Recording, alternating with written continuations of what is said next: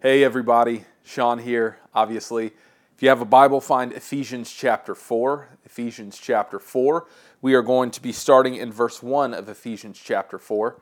And as you find Ephesians four, I want to say a few things. Number one, thank you for being on here. I know that this is not what most of us wanted. We want to be in person and be able to pray together and be able to express Uh, our love for each other through being together, having conversations, listening to each other's burdens.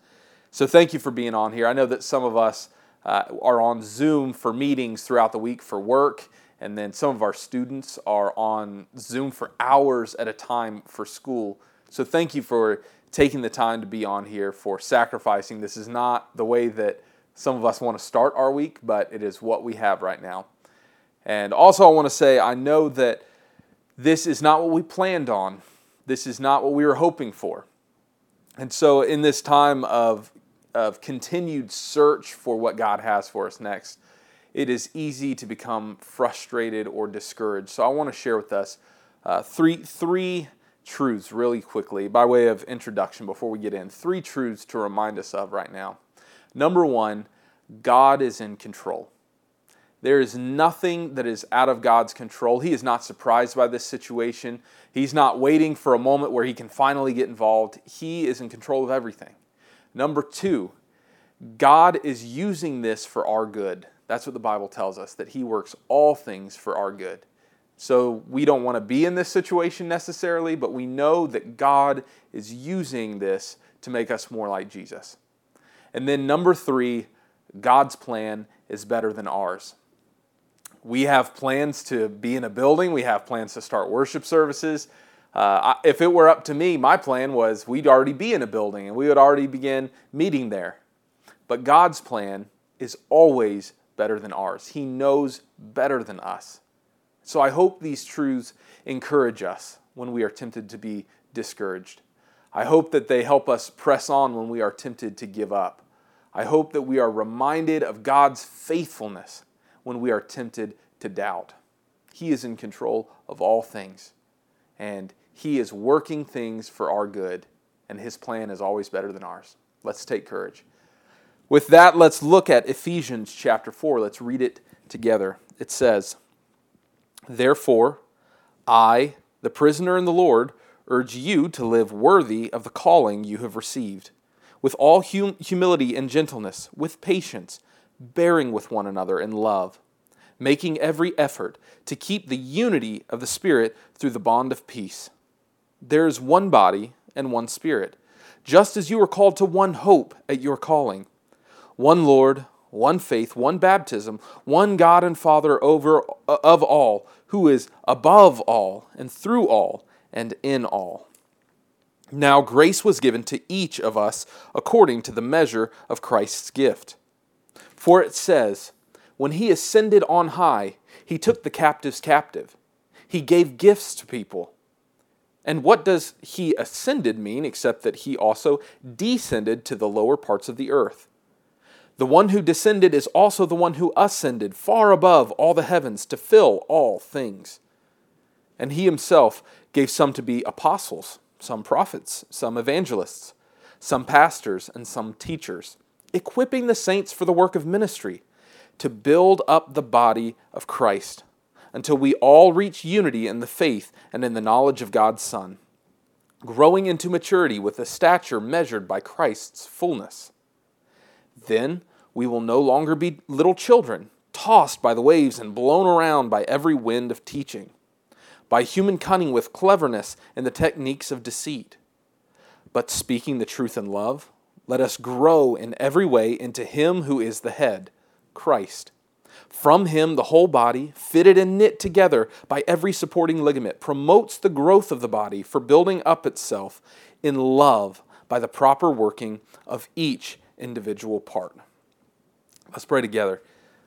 Our Father, we come to you now, um, tempted to be distracted, tempted to, to turn this off, and tempted to pull out our phones and do other things. And so we admit that to you right now, and we ask that the miraculous power of your Holy Spirit fall upon us, that we may be able to concentrate.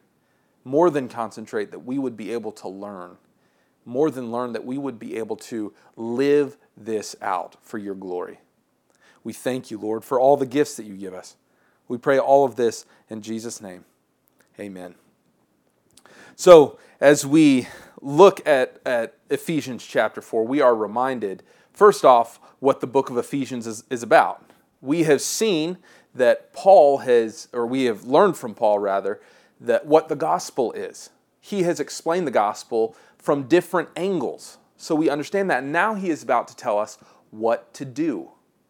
We have said this many times before, the first half of the book of Ephesians is all about the gospel. The second half of the book of Ephesians is all about living according to the gospel, how we live in response to the gospel. So this section that we are looking at today is very focused on how to live out our redemption, how we how we show the gospel in our lives. And this one is talking, this passage here is talking about how we do that in the local church, in the people of God. So as we study this, we are going to see two ways that we live out our redemption. Two ways that we live out our redemption. Number one, we live out, you live out your redemption by seeking unity. You live out your redemption by seeking unity. Look at verse two with me. It says, with all humility and gentleness, with patience, bearing with one another in love, making every effort to keep the unity of the Spirit through the bond of peace. Let me ask you, are there people in the church, whether it is Anchor Church or whether it is a church that you have been involved with in the past, are there people in there that are different from you? Are there people that you would not really spend time with if not for being in the same church? Are there people who you see what they post on Facebook and you think to yourself, my goodness, who would ever post that? Are there people that have personalities that rub you the wrong way, maybe even annoy you? Well, that is part of being in the church. It comes with the territory. And as we study this passage, what we learn is that God does not create separate churches so that there will be this church for people of this interest, and this church for people with this personality, and this church for people with this culture. Instead, God takes people who are vastly different, and he unifies them in one church. He makes them one in Christ in a single body. So if that's true, if we understand that from this passage, then we have a question to ask. How do we seek unity in the church? If we are unified, how do we still seek it? So there is a way that this, multiple ways actually, that this uh, passage talks about. Now, unity is something that you have to work at, isn't it? It's not something that comes naturally to us.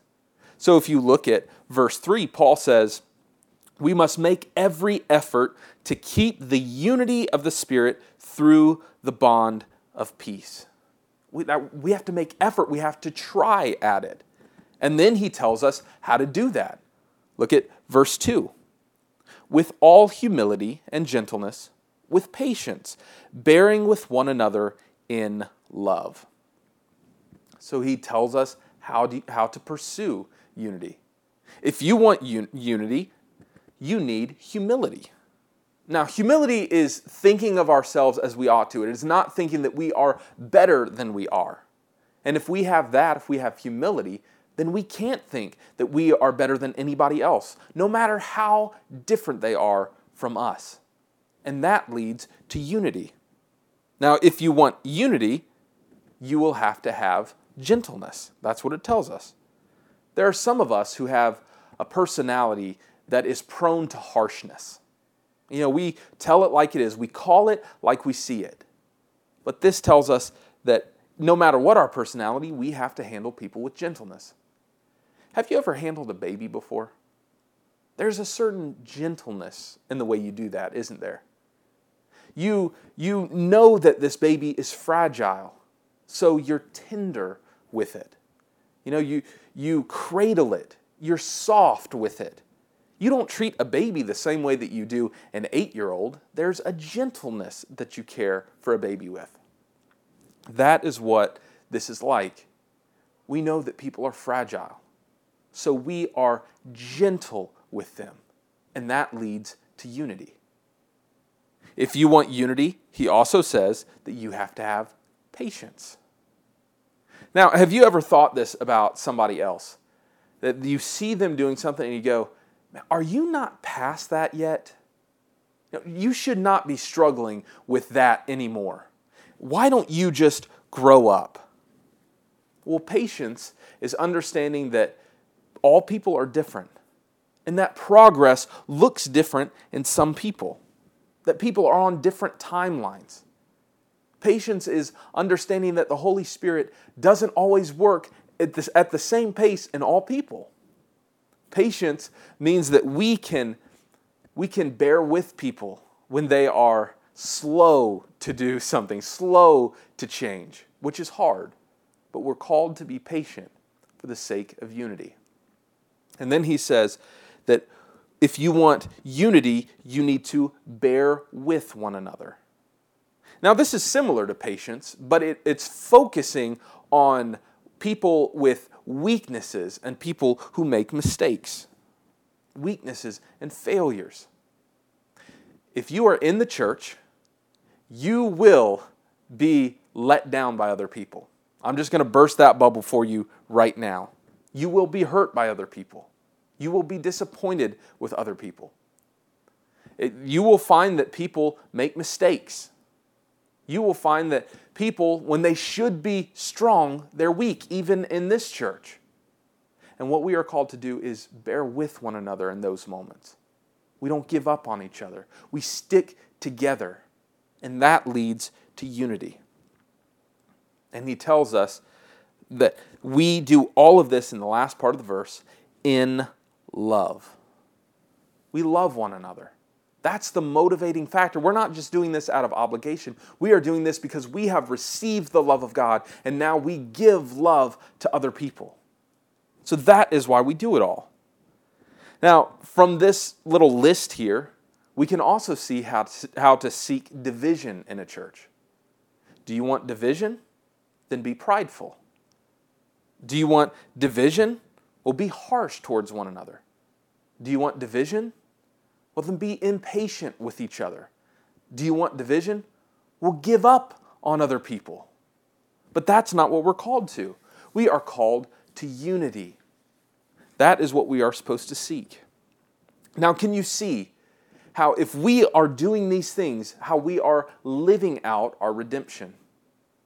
We portray the gospel in our lives when we seek unity. We are showing people that we have been redeemed and how we have been redeemed. So think of how you have been treated. You were redeemed by a Savior who had great humility. Philippians chapter two, verse seven tells us that Jesus humbled himself so much that he took on a human body. So think about that for a second. Jesus, who never had any restraints at all, who could do anything that he wanted, gave up the glories of all of that and came and took on the constraints of a human body.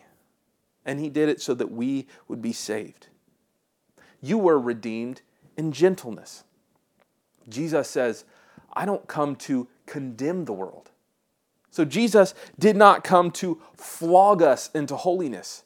He did not come to beat us into submission. Rather, he came in gentleness, sharing the gospel of hope with us who were far from God. And in fact, he took the harshness, harshness that we deserve on the cross. Jesus took the punishment for our sins so that we would then experience the gentleness of God forever. You were redeemed with patience. If God had grown impatient with you, you would have been vaporized long, long, long ago. If he had grown impatient with you, you would have been punished for your sins and you would not have survived. But God was patient with you. And in his timing, he turned you from a rebel against him to a child that is part of his family. And you were redeemed because God bore with you through your mistakes and your failures. In fact, Jesus bore your sin on the cross. that you would be free, that you would stand guilt-free before God your Father and your judge. Jesus did that for you. And ultimately, you are redeemed in love. For God so loved the world. For God so loved you that He sent His Son to die in your place, that you would be in His family forever. All because He loves you. Do you see how that is living out our redemption? Do you see how we reflect the gospel when we live this way? That's what we're called to do. Seek unity. That is living out our redemption. So that's number one. Number two, live out your redemption by seeking maturity. Look at verse eleven. And He Himself gave some to be apostles, some prophets, some evangelists, some pastors and teachers, equipping the saints for the good work of ministry to build up the body of Christ until we all reach unity in the faith and in the knowledge of God's Son, growing into maturity with a stature measured by Christ's fullness. Just before this verse, Paul is talking about how amazing, how magnificent, how authoritative Jesus is. And then he said, Jesus Himself, the one who is amazing, marvelous, magnificent, authoritative, that He gave these gifts to the church. And he names the gifts. They are apostles, prophets, evangelists, pastors, and teachers. In other words, he talk, he's talking about leaders in the church. They fill the role of opening the Word of God, sharing, explaining, teaching, and applying the Bible. And he tells us why He gives us these leaders. For the equipping of the saints for the work of ministry. He's talking about your ministry. Now, ministry is not something that the pastors just do. Ministry is something that everyone who is part of the family of God does. The job of the pastor is to equip you for ministry. Do you long to have a more intimate relationship with God? Do you wish that you were more like Jesus? Do you want to be more mature in Christ? Then participate in ministry. Now, I know that if you have been in the church for any length of time, you have heard this call over and over and over for volunteers in ministry. And it can begin to sound like an infomercial. Well, hey, if you act right now at the low, low cost of your energy and your effort and your time, well, what we can do is we can feel like people are trying to get something from us, like they're playing on us. And we have heard it so many times before that we treat it like an infomercial. We just tune it out and wait for it to end. But I want you to hear this.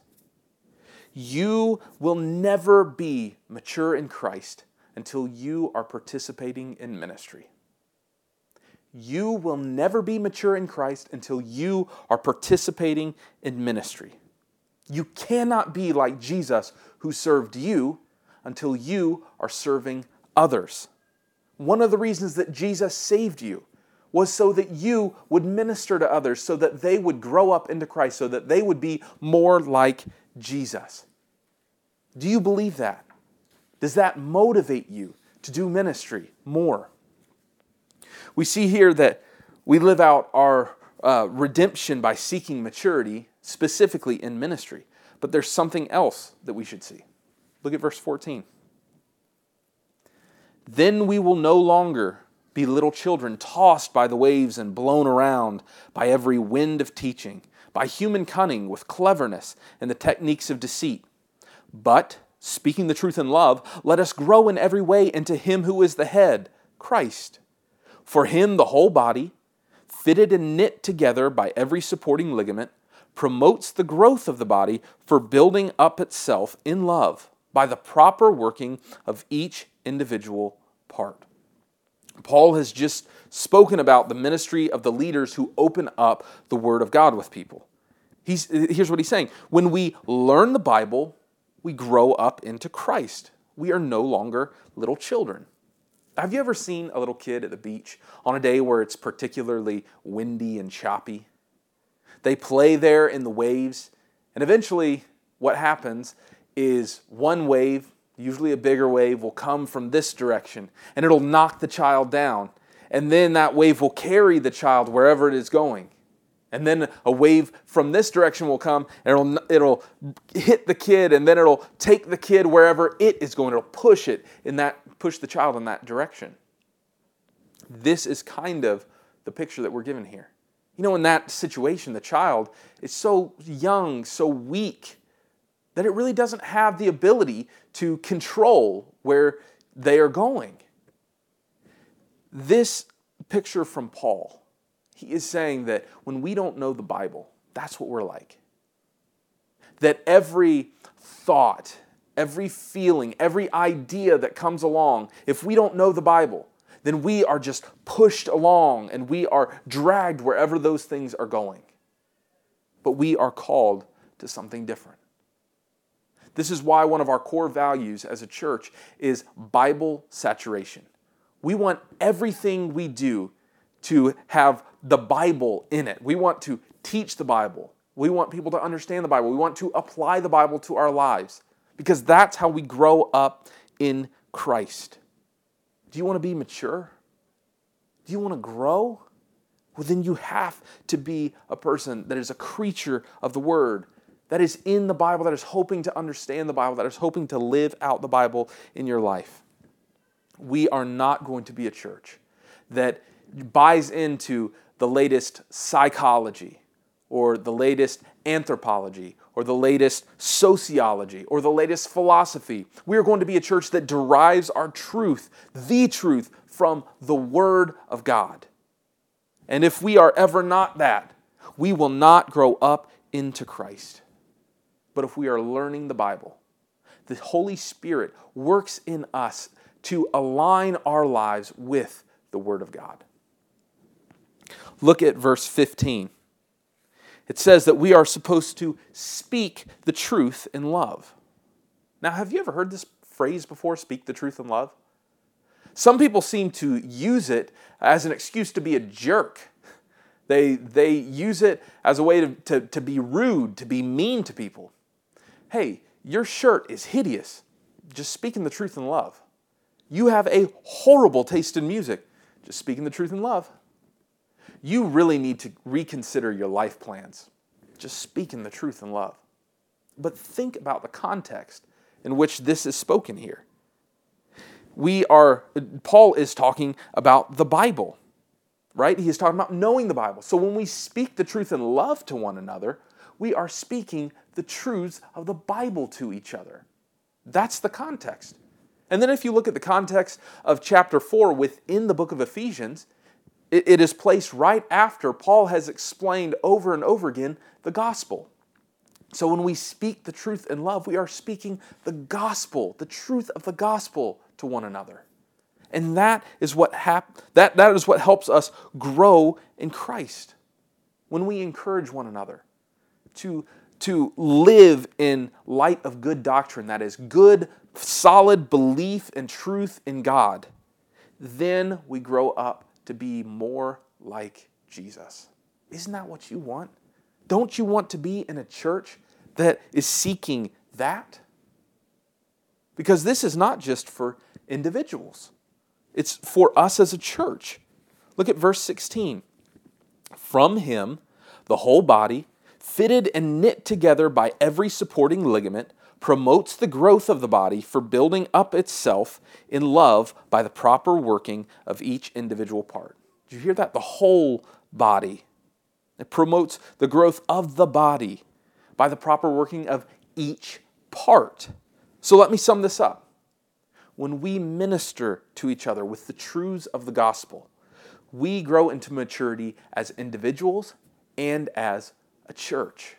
Isn't that wonderful? Shouldn't that be something that we seek?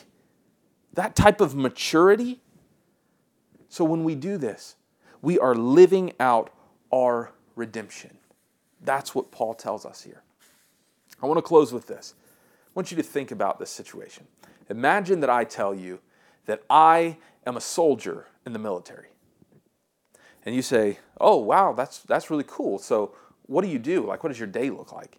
And I say, well, I Almost every day, I binge watch different shows on Netflix. I eat a lot of macaroni and cheese. Sometimes I get the mail, sometimes I don't. And then if I'm feeling really adventurous, I look up some funny cat videos on YouTube. You would say, but I, you're a soldier, so don't you ever go to work? Don't you ever do any work? No. Well, don't you do physical training? Definitely not. Well, do you have a commanding officer? Never heard of it. What branch of the military are you in? I don't know.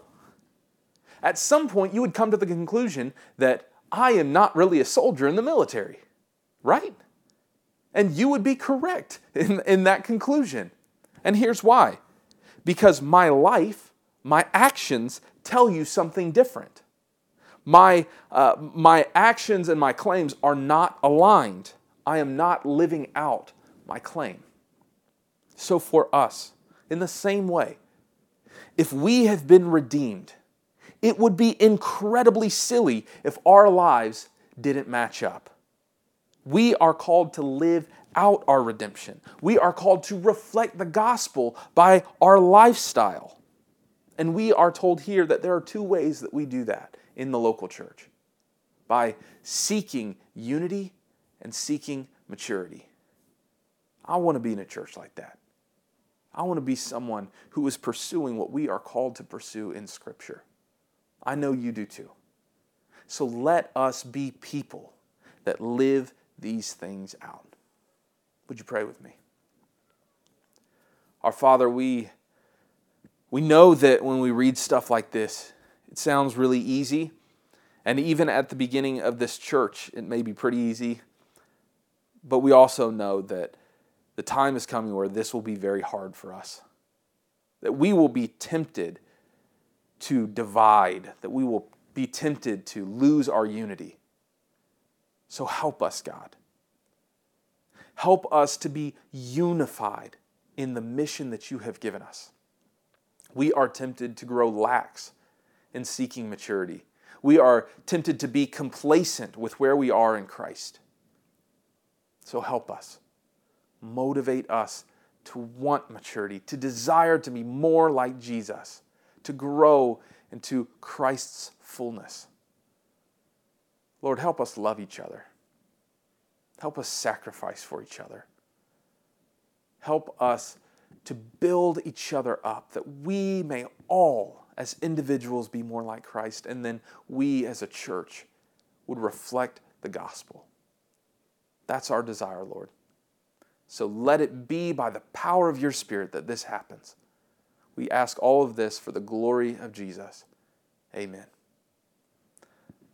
All right, thank you again for tuning in and watching this. We will hopefully have some more news as the situation progresses with our building. So uh, watch out for that. Again, I want to repeat our mission. Our mission is to see lives transformed by the gospel. That is just the Great Commission rephrased.